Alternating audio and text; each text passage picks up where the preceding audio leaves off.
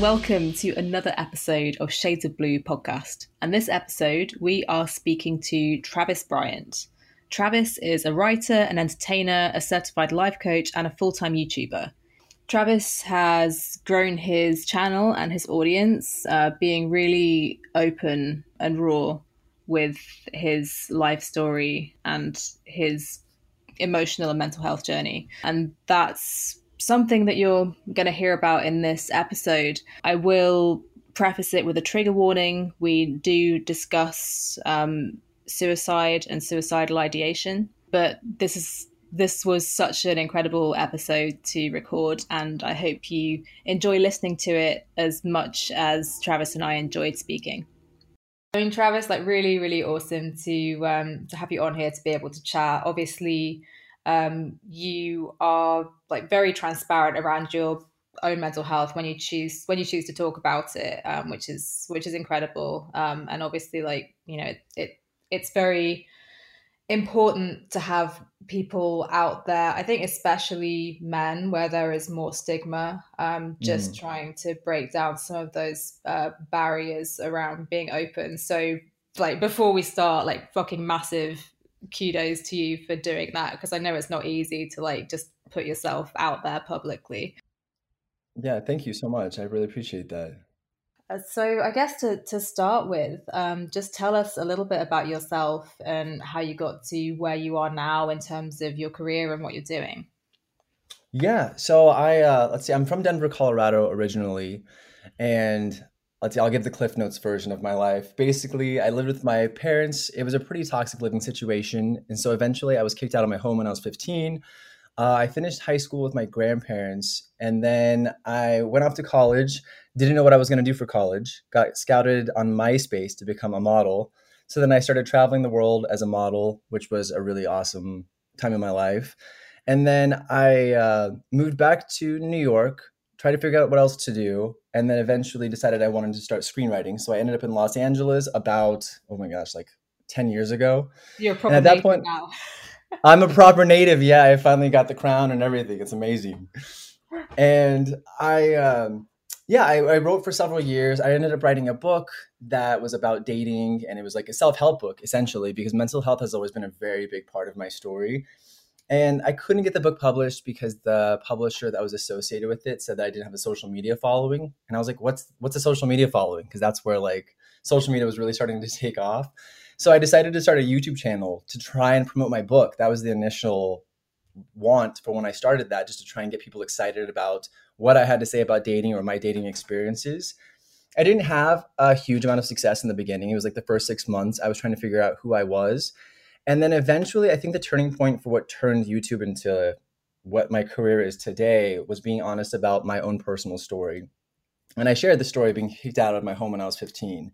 And I think by sharing that, it was a really big pivotal point, not just for the channel, but also for my mental health, because it felt like I was releasing something that was a really big part of my life story. I put it out there in the world and it somehow gave me some sort of peace of mind with the things that I'd been through. So then I continued to share those more vulnerable, open stories, which is why depression has been such a big topic on my channel because it's something that a lot of people resonate with. And it's also very therapeutic for me to get it out because keeping it inside obviously doesn't produce very many positive effects.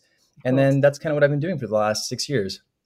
Amazing. And, and, um, like to be fair, obviously it's become a little more commonplace, which is great now for um, for people to be talking about mental health and talking about their own traumas. And when you started out, it wasn't quite so commonplace. So how, I mean, it must have like you must have been able to make a really significant impact coming in five six years ago and uh, just putting everything out there um, what what sort of audience feedback were you getting i think that yeah first of all it was really difficult to decide on sharing that story because I think that that turning point for me, all the content I'd produced up to that point was more lighthearted, and I got to hide behind the facade of a character, basically, of who I thought the world wanted to see.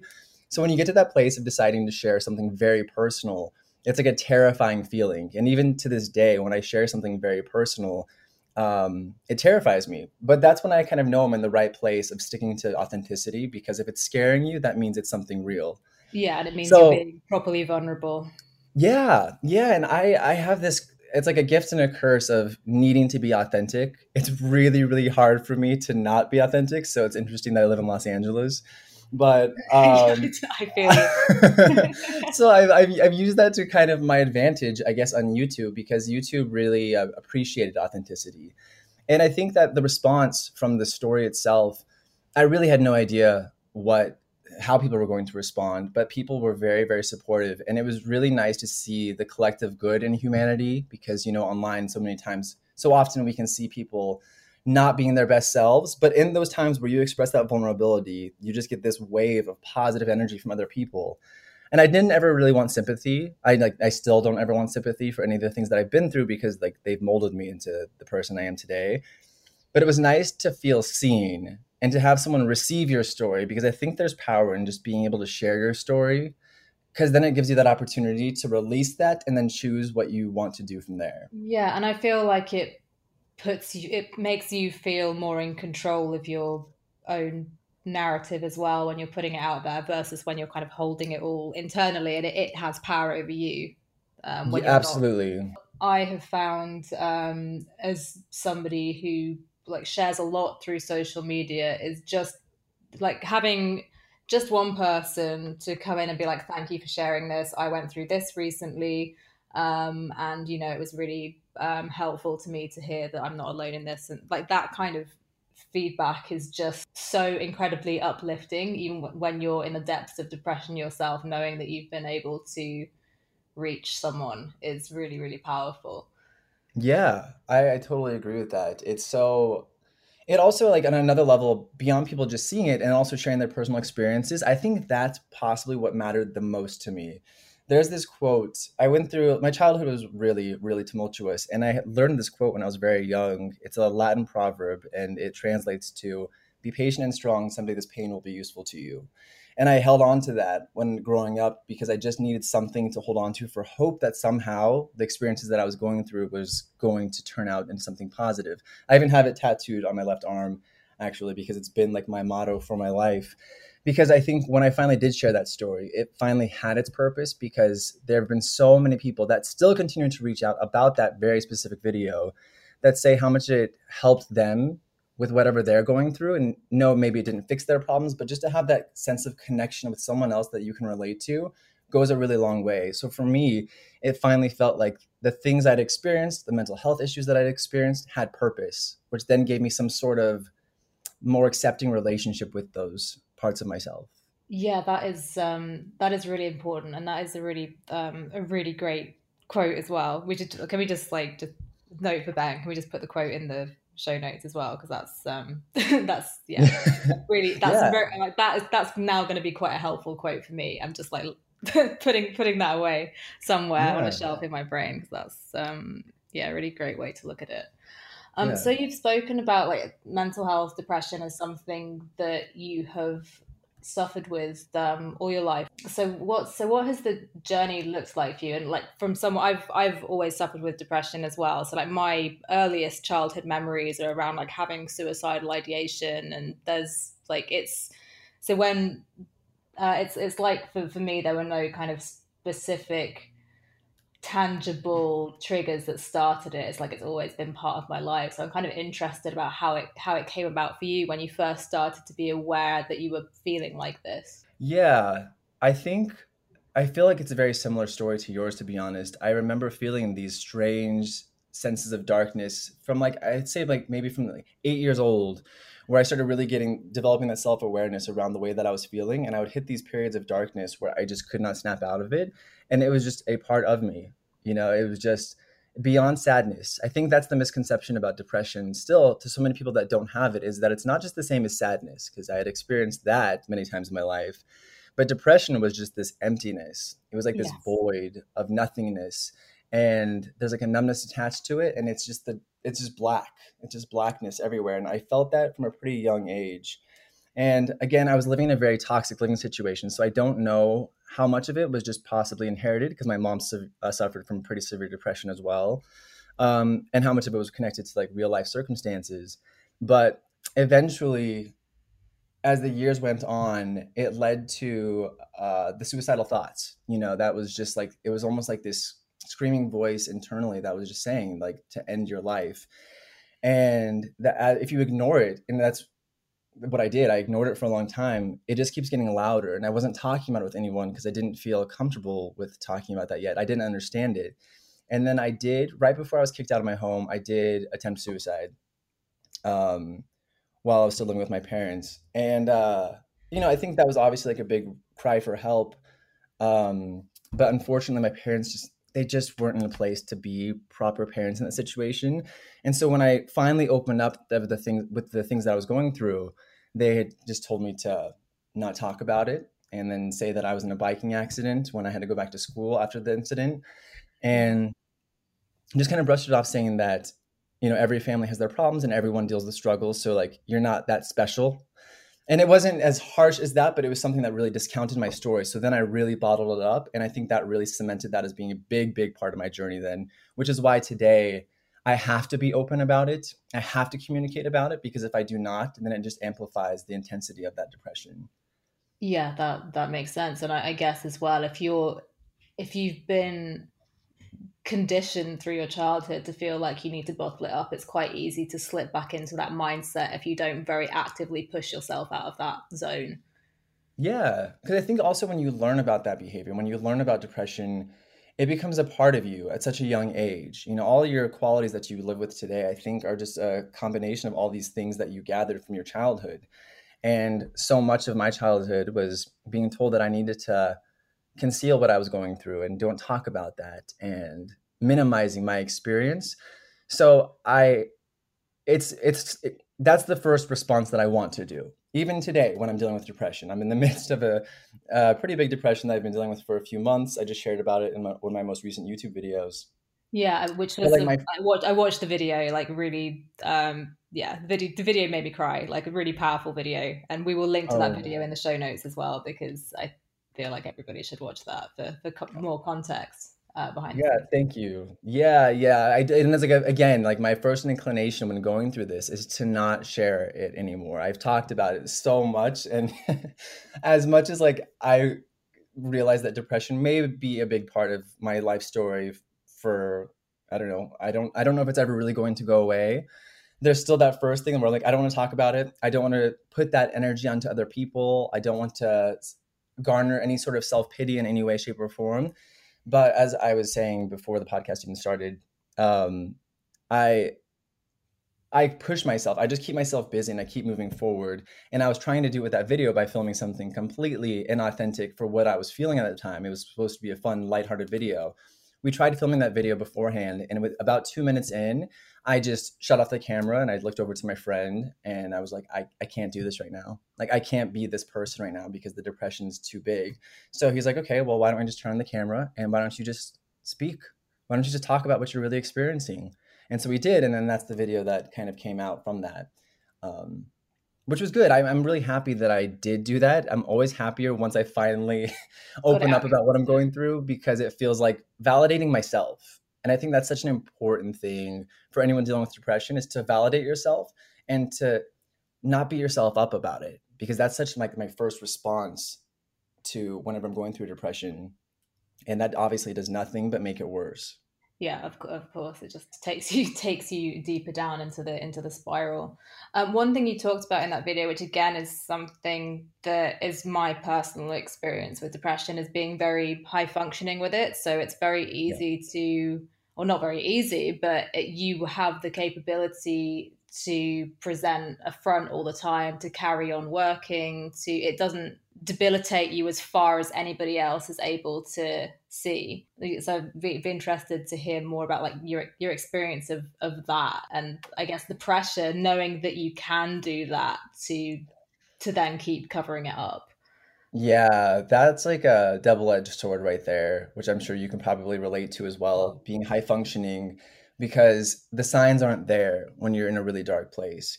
And I think that was just something that I picked up on after years of having depression be so crippling that I couldn't get out of bed, you know, you finally start to adapt to when these periods of time come up. So yeah, I've gotten really good, unfortunately, and fortunately, because I, I say it's a double edge because it's good that I can keep moving forward because at least I'm getting out of bed and at least. I'm trying each day because when I give into it too much and I just succumb to staying in bed, it just exacerbates what I'm going through.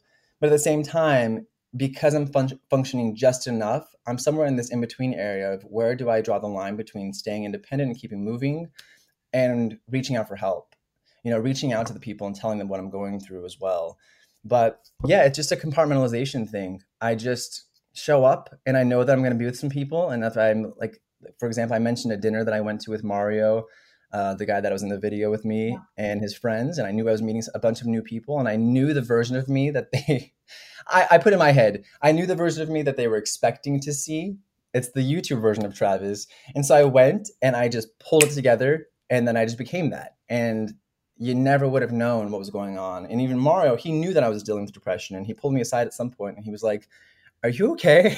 like, are you better now?" And I'm like, "No, I'm not." But of course, I don't want to take that energy anywhere and spill that onto other people because I don't know. I'm such an empath. I really hate yeah. for my darkness to spill into other people's energy as well, which you know that's something yeah, I, I still work that. on. I understand that, and it's, it's a balance of you know, there's obviously a you know legitimate concern there of make, making sure that you're not you know you're not being draining but also you can't perceive yourself as being a drain when you have legitimate concerns that you need to speak to somebody about um, exactly. because, you know, your friends and loved ones are the ones that need to be there for you through that time. And when you are high functioning you literally have to ask for help because nobody's going to spot the signs um, unless you know unless they're very very close to you you know if you're living together like with with ben like ben can kind of spot the signs with me but i have to be very like very fucked up with the depression for anything to start to show. And certainly people i'm not living with there's no way they would have any idea. Yeah yeah, oh, it's crazy. I'm I just love having this conversation with you right now, just to have that sense of relation to someone that knows knows yeah. what it's like. Because uh, I speak to Mario about it, and Mario's never dealt with depression before. He's one of my best friends. We spend all of our time together making content and hanging out when we're not, but he's never experienced it before.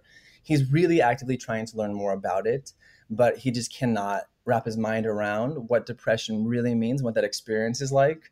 So he's trying to get more informed to be able to better navigate when I'm going through this period because it's really like once the depression hits hard, like right when I was filming that video with him, it the Travis that he knows and loves is just currently not there in the moment. And it's like the most impossible thing in the world for me to be myself, if that makes sense. Because yeah. it feels like me, the version of me that I know and love, is gone right now. So I'm trying to figure out how and who to be um, until the depression starts to subside again. Yeah, and that's that's the other thing is like until the depression starts to subside, it's not something that you can hmm. just just decide when that's going to happen. It's like it just takes its own its own time and when you're in it that's always kind of scary because like even though you like you know that you've been through periods of depression before and it's always lifted but you just like like oh god maybe this is the time maybe this is the time where it doesn't go away maybe i'm going to be stuck like this yes. and like, you oh have oh that and everything else Charlie, we're the same person.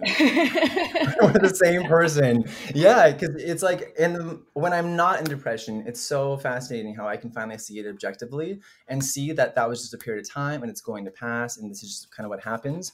But when you're in it, you do have that fear that you're always going to feel this way.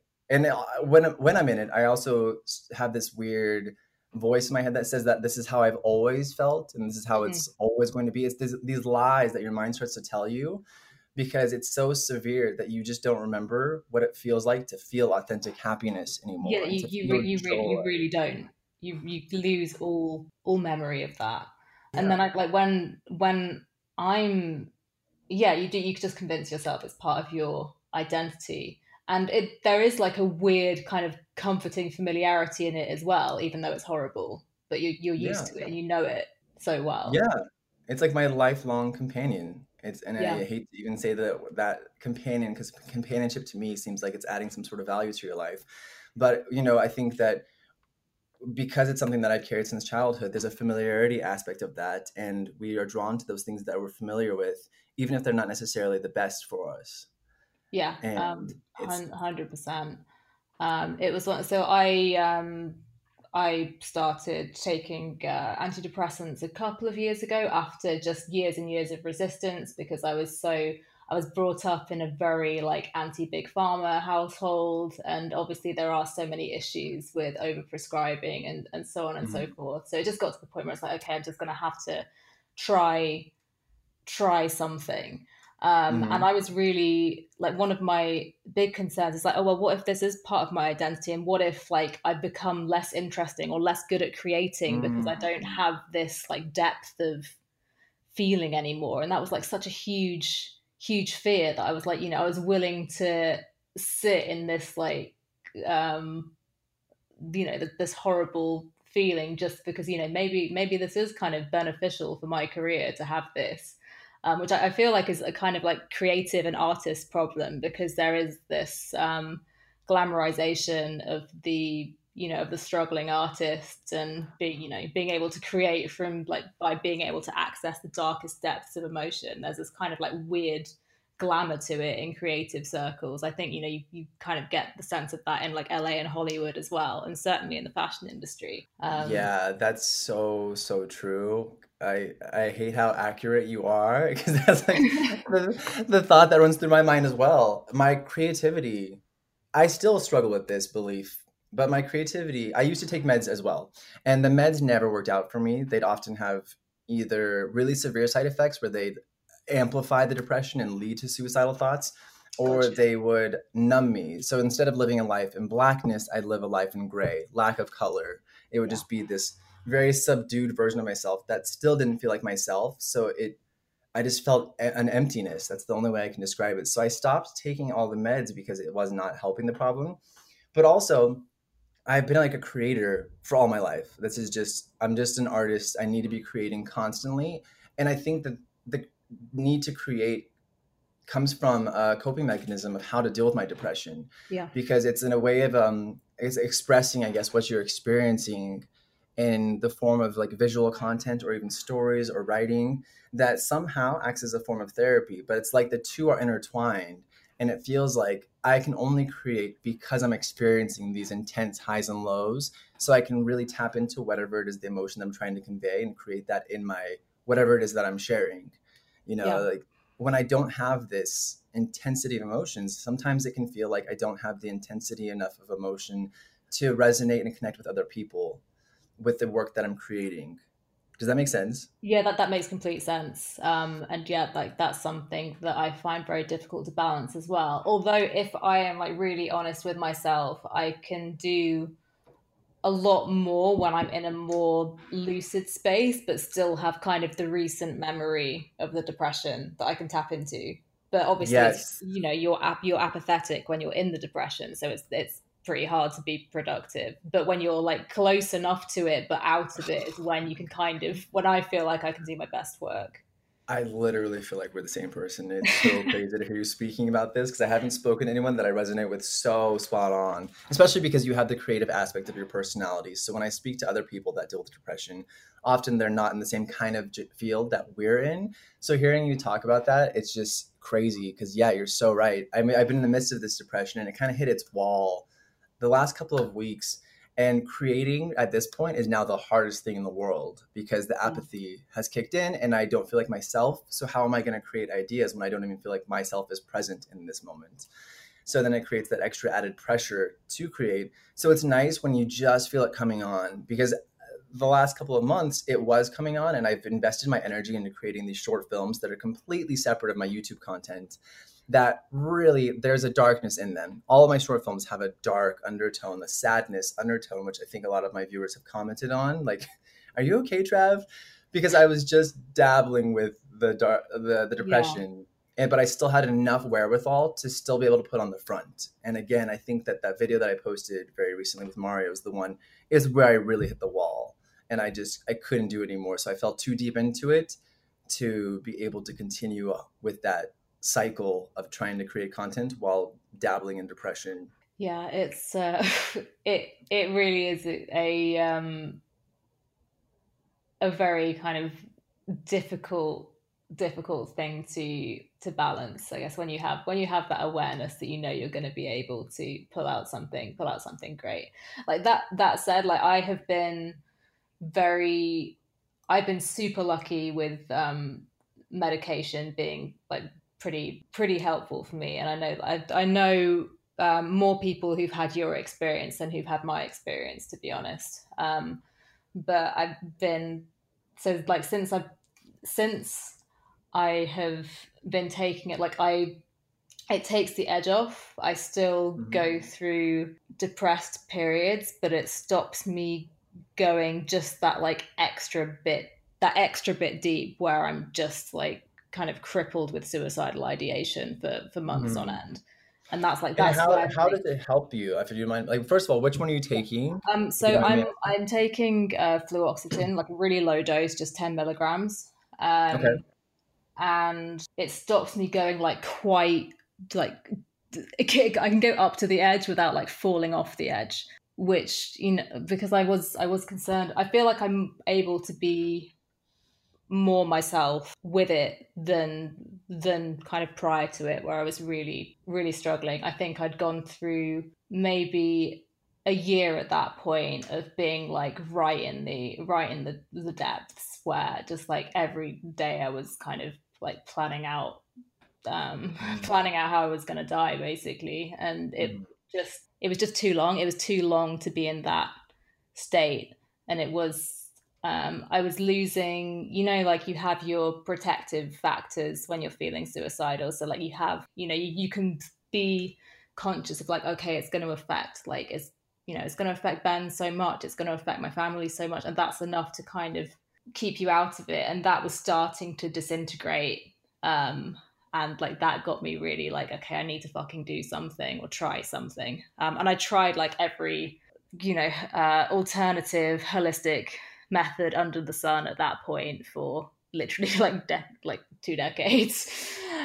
And yeah it was like it was a really scary thing. Um i there was a doctor that I had worked with before on the alternative side, but she's a medical doctor as well. So she was somebody that I felt I could trust to um, help me figure out the right prescription. Um, because I, I, knew that that her it would be her last resort to prescribe pharmaceuticals. Um, so I felt like I could trust her to to not kind of say over prescribe and to be able to kind of monitor the process with me. Yeah. Um, and, and you had tried other medications before? Um, I had tried. I hadn't tried any medications before. It was literally oh, like the first thing, the first thing that I was put on at the dose that I was put on worked. Like, oh my gosh, like, I got amazing. so fucking lucky. That's amazing. I've tried so many of them, but what, I'm curious to know again what the name of this one was that you. Uh, this is fluoxetine, so Prozac. Oh, okay, great. Yeah, I did try that one. Okay, I was like, wait, is there, is there something new? Should I be calling my doctor after this podcast? An actual, an actual magic pill. yeah. Okay. Um, yeah, just I was yeah, just just very very lucky. Um, but yeah, yeah, I guess great, I'm glad that, that, it helps you though. That it sounds like, like it takes you from like a. Oh, sorry. No, I was just going to say it sort of you know it doesn't stop me it doesn't make me feel numb. Like I still have a depth of feeling, but it just mm. yeah, it just stops it going too far, I guess. So it sounds like it kind of instead of being like potentially at a nine or a ten for intensity, it kind of brings you down to like what, maybe like a six or a seven? Yeah. Okay. Exactly. That's great. I can live in six and sevens. I can live in six and sevens. yeah. it's the nine and ten where you're like, okay, something's got to change. Yeah, exa- exactly. And yeah, I've you know been able to, been able to function much better since then. But you know, it's still it's still always scary. Even going up to the going up to the edge is still scary because you know you know what it's like on the other side of the edge.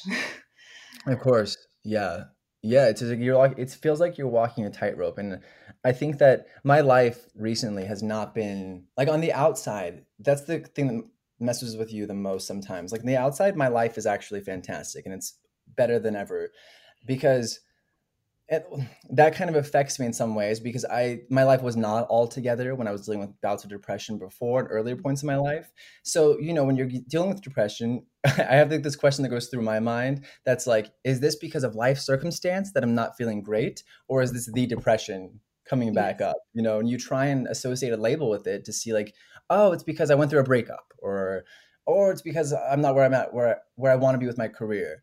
And there's just like I think some people it'd be nice to understand that there it's just a completely different thing and the depression is not the same. It's just being unhappy about your life circumstances. Yes. Hundred percent, and it is. I think as well when you suffer from depression, as you said, it's still it still can be really difficult to differentiate I mean, cert- certainly at first. I mean, I I speak to a therapist every week, and that kind of helps me stay on top of like because I'll I'll get paranoid. Like, am I about to like go into a depressive episode again? And mm-hmm. she'll be like, no, like you know, you've just been dealing with a, a like particularly huge amount of stress right now. So like this will this will be okay. Um, but I feel like the the like overwhelm of stress can feel like the early stages of a depressive episode. I find that difficult to differentiate. Um, yes, a hundred percent. Especially when doing what I do for a living, like doing social media for a living. That constant pressure to be creating content and be pushing something out there, you're like, I can't tell if this is just because my job's really stressful or if I'm hitting a wall of depression because I feel stressed often with the demands of social media, but it's just not the same as when I'm dealing with actual depression.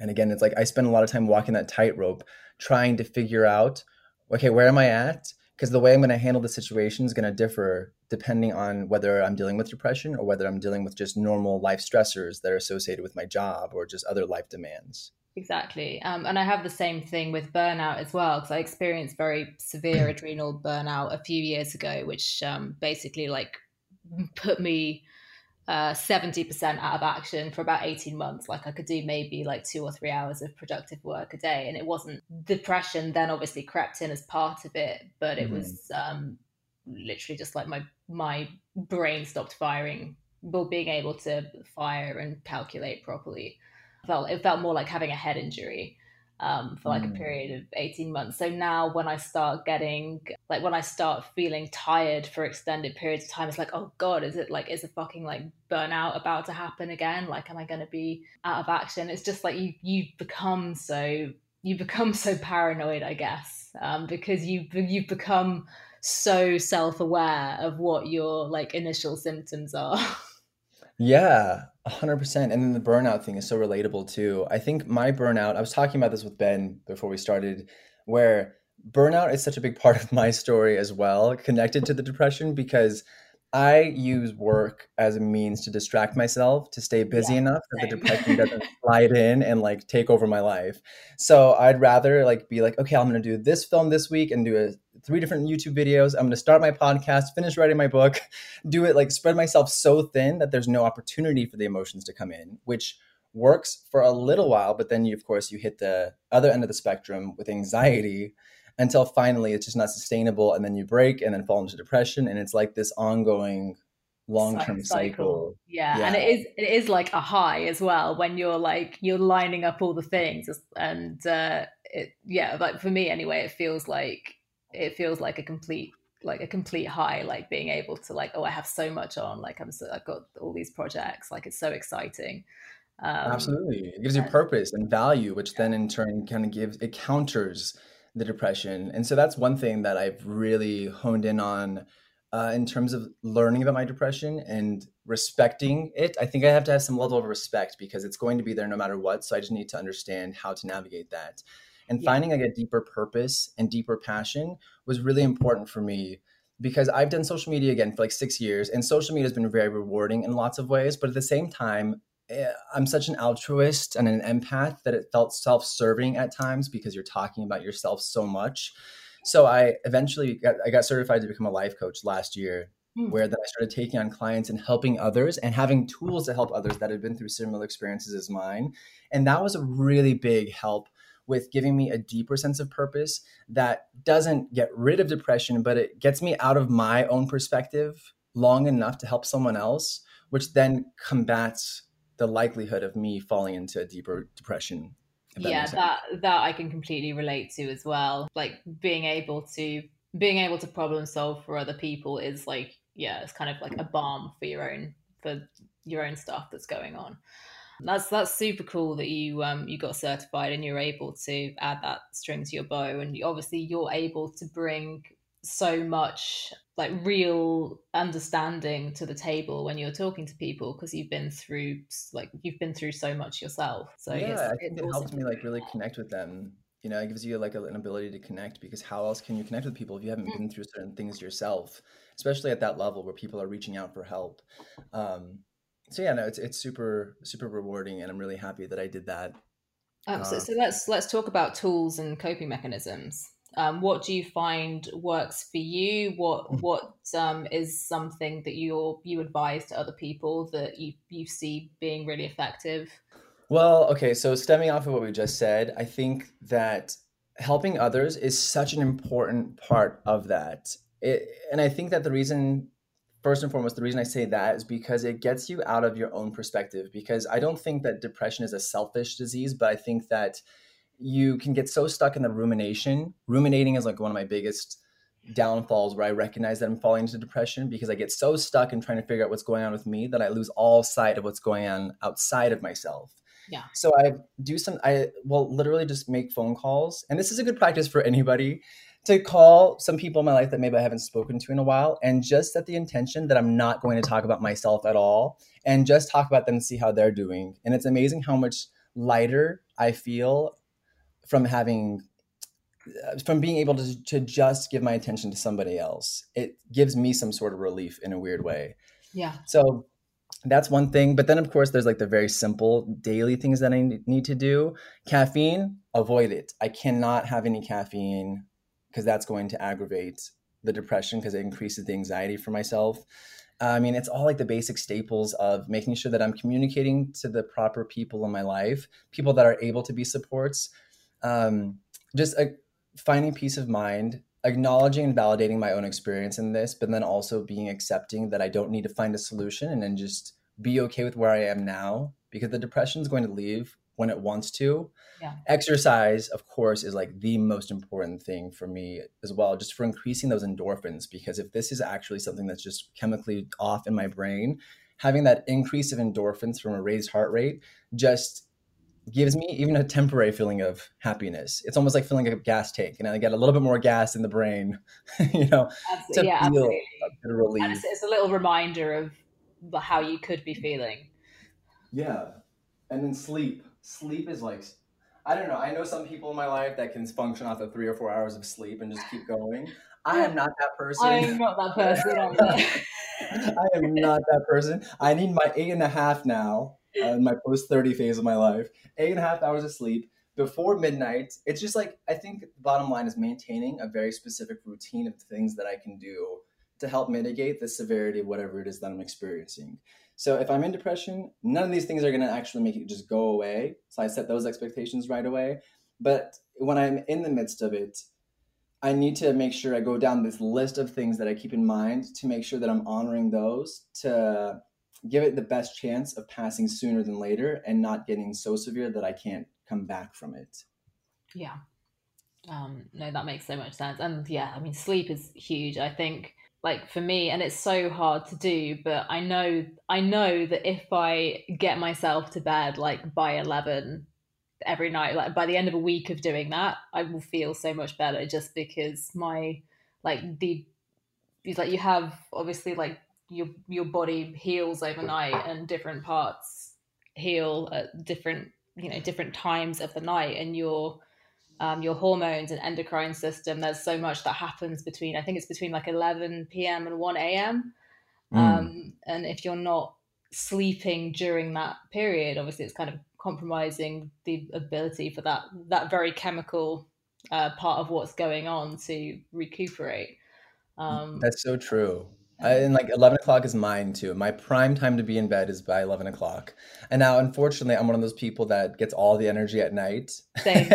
I'm not a morning person. So it's like I have to consciously self parent through this to yeah, do you things have that to I be so want to do. disciplined. I think especially like as a creator, it's like that's that's when you create. Like you'll, you know, like if I could, if I like when I'm designing, especially like really, I just want to be working like when everybody else has gone to bed. Like if I could start Yeah. working at eleven till like three, that would be perfect. Yes, I totally Yeah. agree with that. And that's where like the self-parenting really had to come into play as I've gotten older and more independent. I have to do these things that I don't want to do because of the bigger the greater good because exactly. I, it's so weird that you can get eight and a half hours of sleep. Like if you go to bed at 2 a.m. and you get eight and a half hours of sleep, it's not the same not as going to bed at 11. yeah. So it's just important to at least give me the best chance. So when I wake up the next day, I don't have that awful feeling that I'm all too familiar with when in depression of damn I woke up today. You know, yeah. that's like such a that's such a horrible feeling and I would not wish that on anybody to feel like disappointment that you woke up is such a sad place to be. And so again, it's just like these small little things that you can control will give you a little bit more peace of mind over the thing that you cannot control, which of course is depression. Yeah. Yeah. Oh, that's uh yeah, obviously like some something that everybody who has uh, like been through a depressive episode can relate to that. It's uh, I mean that's kind of yeah, that's I feel like that's quite a good way to um describe depression to to somebody who hasn't experienced it. it is like waking up and like being really upset that you woke up yeah. Um, and like you know going to going to bed and just like wishing so hard that you don't wake up um, yeah and that's like it makes me so sad that people yeah, experience that because like i don't know. I, I, I, the, the empath in me cannot tolerate seeing anyone else sad in this world. Yeah. so i think that's why it's life coaching. But it's also i think the people like us that have experienced that deep level of pain you just don't want anyone else to ever experience that because no it's horrible because then you still have like when you wake up that next morning you have those feelings you still now have another 24 hours of the day to make it through with that mindset and you're just constantly ba- battling that. So when i'm battling those feelings that pop up i'm exhausted. You know even though i'm not doing very much of anything and my friend mario again he was trying to understand it and he wasn't sure like why are you so tired all the time and it's like because there's a battle going on in my mind every second of the day while I'm in the midst of depression. Yeah, it's it's so much it's so much pressure that you put on yourself. And like I, I don't know about you but i kind of um i'll bring it into work as well. So it's it's like you know this you know this has to work out or you know or i just die. Like those are the two yeah. options. And like but that's the kind of the pressure that you start putting onto everything, um, which is which is so exhausting um, to be under that all the time. Before I t- like my schedule is very busy. It takes a lot to maintain like all my social platforms and keeping it running as a business. That before I even get to tackle the challenges of those, I have to do this first step, which maybe like Mario, for example, doesn't have to do, of just getting my mindset and in the right place to be able to even approach those things. So it's like this initial hurdle, this like initial handicap of some kind. Yeah. You have to address first to then try and manage the daily responsibilities of the day. So by the end of it, you're just like completely wiped because you're not able to just show up organically without constant mental effort on your part. Yeah, sure. Are you um do you, are you familiar with spoons theory? No. Um, so this is something that I find is quite a helpful way to describe to people, and like it applies to depression, but it applies to any kind of chronic illness. That basically, like you, everybody kind of wakes up with a certain number of spoons, and like to get out of bed is a spoon, to brush your teeth is a spoon, like everything is a spoon, and like somebody who's dealing with depression might have like five spoons, or somebody that's dealing with chronic fatigue or um, other types of um, chronic illness, and so like by the time that they've gone through just the morning routine that's their whole their whole day's energy and you can like mm. you can maybe take some spoons from the next day but it means that the next day you're completely fucked you can't even get out of bed in the morning mm. so where like most people might start off with like 100 spoons you're there with your 10 just trying to like figure out how most efficiently to get through your day just with those 10 spoons and that's, yeah that's a very good visual that's exactly how it feels you have so little capacity so you have to be very conscious of what you're deciding to spend your energy on yeah. for the day. Exactly. I have a question actually. Um, i because you're my fellow depression person i am wondering uh, i was recently i recently learned about a therapy called tms for depression. Did you do you know do you know anything about that or have you experienced that or gone through it yourself no. So tell. So what's the acronym stand for? It's a transcranial magnetic stimulation, I believe, um, and it's this apparently something that they do. They use some sort of magnetic system to I, am butchering probably the full explanation behind it, but they use it and it's like a six week period that you do these treatments, and it has like an 86, a very high percentage, a very high percentage of likelihood of greatly de- um, decreasing the amount of depression episodes that someone experiences, and in like 30% of the people that have done it, it's permanently removed depression from them. That sounds and, very uh, interesting. Um, yeah, and it's covered by insurance companies as well. I have been looking into that recently because I've been trying to find, again, other methods to dealing with this because obviously it's a big hindrance to my life.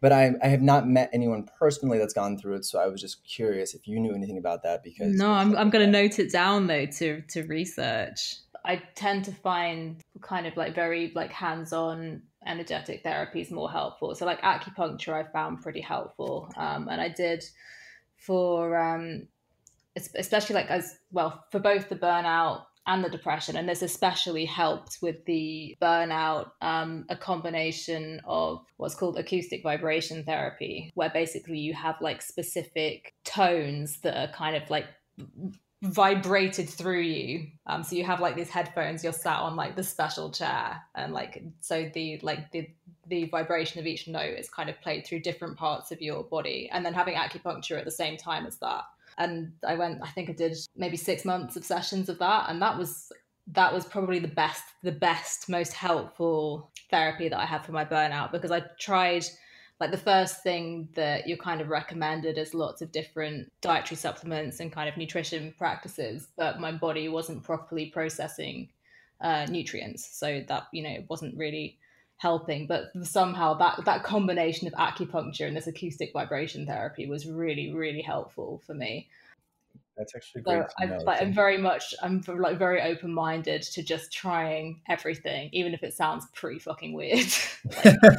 yeah, no, absolutely. I've gone to the shamans, I've gone to spiritual healers. Yeah. I've like chanted. I will do whatever it takes. Like, yeah, same.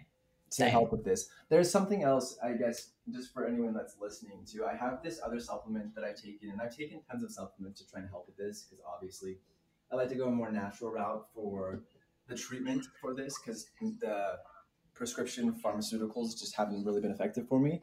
There's something called it's a brand called Happy Healthy Hippie. Have you heard of them before? No, I'm gonna note this down as well. Yeah, this was referred to me by my sister who also battles depression occasionally. Hers is a little bit more mild grade depression, but she does experience it and she told me to try these and again, I haven't had much success with any other natural supplements, but this one I did notice a difference for a period of time.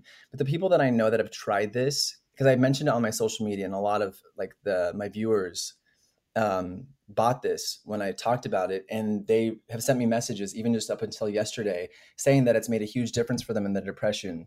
So it's the brand is called Happy Healthy Hippie, and the they have it, several different supplements, but this one in particular is called Joy Filled and it's just these little veggie capsules that are made up of let's see i think like seven different herbs that are meant to help with depression. How is it spelled? Joy filled uh joy filled oh, so oh, joy. literally yeah it's like filled with joy. Oh joy filled cool. Yeah they really spell it out for you. But i mean i can just read the ingredients. It has gotu kola herb rhodiola st john's wort ashwagandha lemon balm leaf extract ginkgo leaf and your uh, root. Okay. yeah. So those are the like seven things, and I did notice a difference from that. It definitely took it down a notch. Kind of how you were describing how Prozac worked for you, and it kind of made me feel a little bit more peaceful through whatever it was that I was experiencing. So definitely take a look at that, especially whilst whilst I'm in the US. Um, there are so many there are so many very like good quality supplements that it's very hard to access outside the US. Um, like Ben on mute there is going to be sympathizing with this because like between us we've had so many kind of chronic health and mental health issues where we've been advised to get all of these supplements and like most of the time we're just having to pay extortionate shipping to try and get them to mm. get access to them from the US. Um, so well, yeah, yeah whilst, whilst in LA, I'm probably going to stock up on a few things. yeah, and it's such an LA name too. Happy Healthy Hippie. So just like stock up on that. But yeah, just try it though because I did have like my uh, my I had another friend try it and he just said that he felt really sleepy. But granted, he doesn't deal with depression. So I guess it just depends. He just wanted to take it to feel more, more joyful and he just said it made him feel sleepy. So everyone I know has responded to it differently. Um, so keep that in mind if you're going to try these out. But I did like these. I think that they were helpful. And also, you can buy them on Amazon. I think that might be the only place you can buy them. It's on Amazon.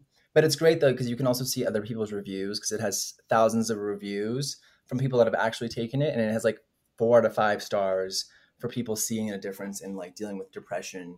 So if it worked for some people, it could yeah. possibly work for you as well. Um, so I realised that we've, we've got to 50 minutes, and uh, quite impressively, we haven't talked about coronavirus or quarantine. wow, look at us go! which is actually like the record for me, certainly for the last two months. I don't know about you.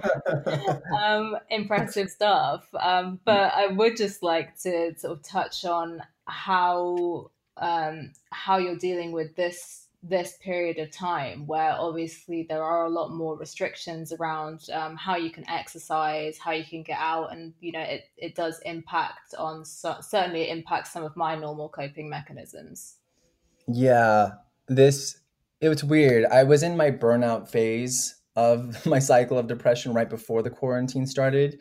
Um, so I was occupied enough to not be facing what was already going on because my my current depression started back in February and it's been lasting ever since. But then, of course, when quarantine hit, initially it was a great thing because everything stopped.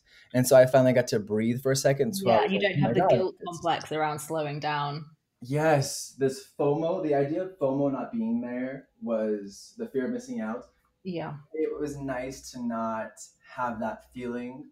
And that didn't just translate from like social settings, but also like the constant pressure to be creating content was also like I don't have to do anything right now. I don't have any clients to respond to right now.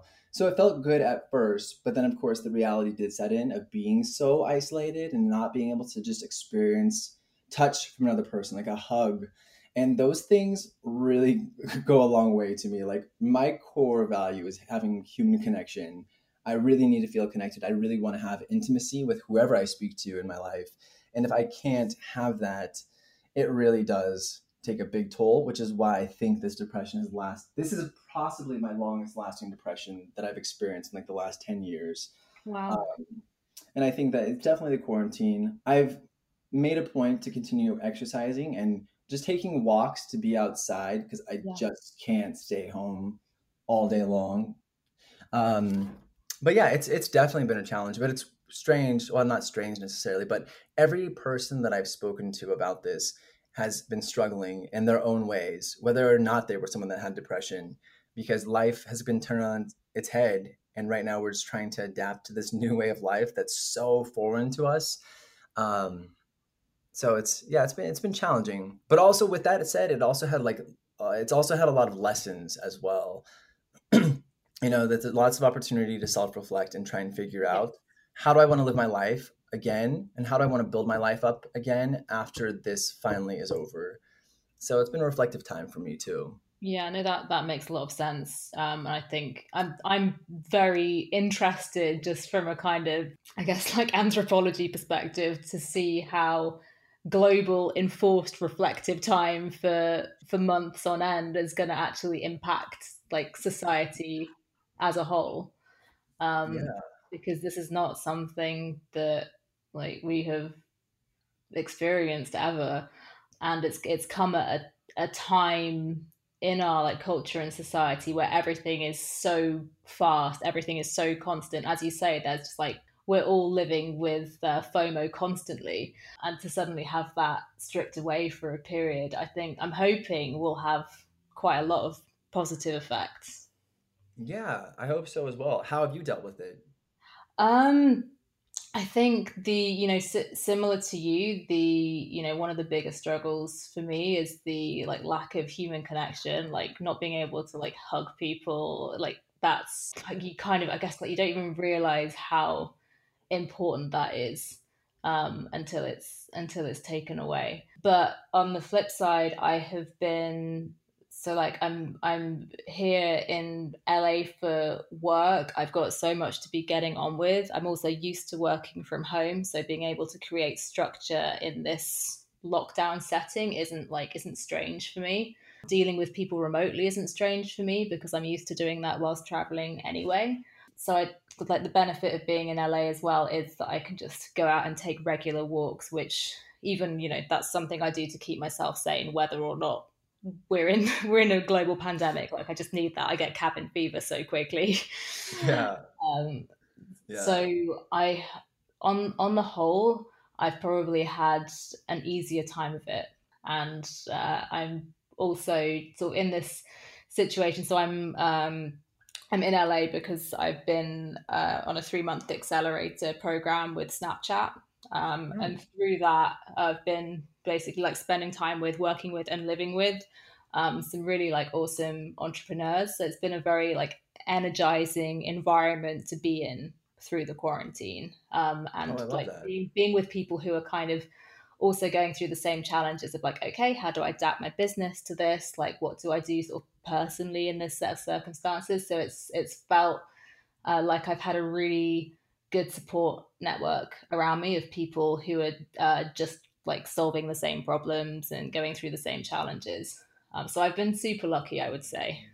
Yeah, that's awesome. It sounds like it's been like an, a more energizing experience, especially just by association with people that are going through similar things as you. Yeah. So that's good exactly. that you were like set up for success, and also being prepared to create your own scheduling from home.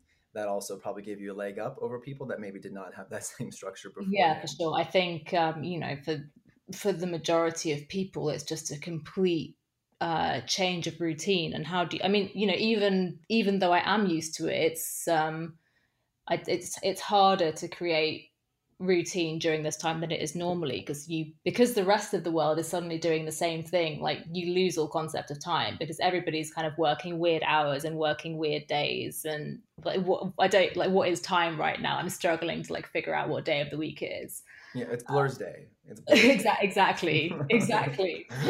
um, so, so you know, even, even being used to working from home, it's still like quite a mind fuck this this time from that perspective. But um, yeah, definitely, it's definitely more in my comfort zone than I, you know, I think a lot of people. Yeah, good. I'm glad to hear that.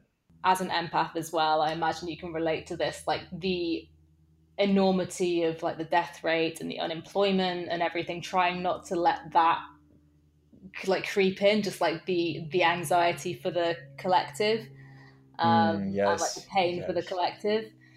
Uh it's that like you, you i guess again it's like you have to be really disciplined because it's not it's not productive for anybody to let that consume you. Um yes. but it but it's difficult. Again we're the same person because yeah i think like i wonder how much of like the what i've been experiencing as well is from that collective empathic energy where you just kind of inherit you just kind of inherit uh, the energy. Even when you walk into a room being an empath and you can feel the energy that's there and suddenly you're like wait why do i feel this darkness or this heaviness or this sadness?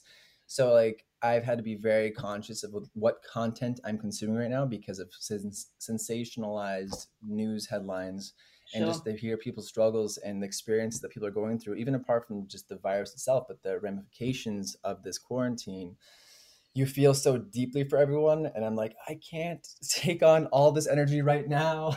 Yeah, I feel for you, but you have to be. Yeah, I think I think I mean I'm having to bury my head in the sand a little bit now, just as a just for my own survival um, and I, I think that's fine. Like i think you you know you need to look after yourself during this time. Everyone needs to be looking after themselves during this time um, because yeah. you know you can't unfortunately like we you know we can't change what's happening by by feeling it. But you know to we can't be uh, much support to ourselves or to the people closest to us if all our energy is kind of consumed by this kind of like global anxiety. So it's just just trying to kind of balance balance that. Um, so I want to. Um, I honestly could carry on talking to you all day, uh, but we've we've and and like I'm going to be in LA for the next couple of months. So if quarantine lifts and like you're feeling up to it, we should definitely hang out sometime. I would love um, that like that. I, I would love that as well. Like, so I could, could just carry on chatting to you for hours. I know. I say, but, I'm like, but in the interest of the listeners, if in case like anybody's got other stuff that they need to get on with, um, and, uh, you know, need a need a bathroom break, whatever. Um, I, I, will wrap this up with the last question, which is mm. something that we ask um, all of our guests, which is, what would your protest sign say? My protest sign. I think my protest sign. Well, the initial thought was I like my men hot, not my planet, but I don't know if that applies to I think that's brilliant. this.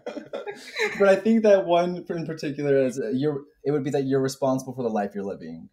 Yeah, I think that one's a really important one um, because it's not to assume any blame for what's going on in your life, but it gives you control to decide what you want to do with that. And I think that that's something that's carried through with everything that I've experienced up to this point. Everything that's happened, there is a role that I've played in it up until that point, and I get the choice back to decide what to do, given my awareness that I'm involved in that process.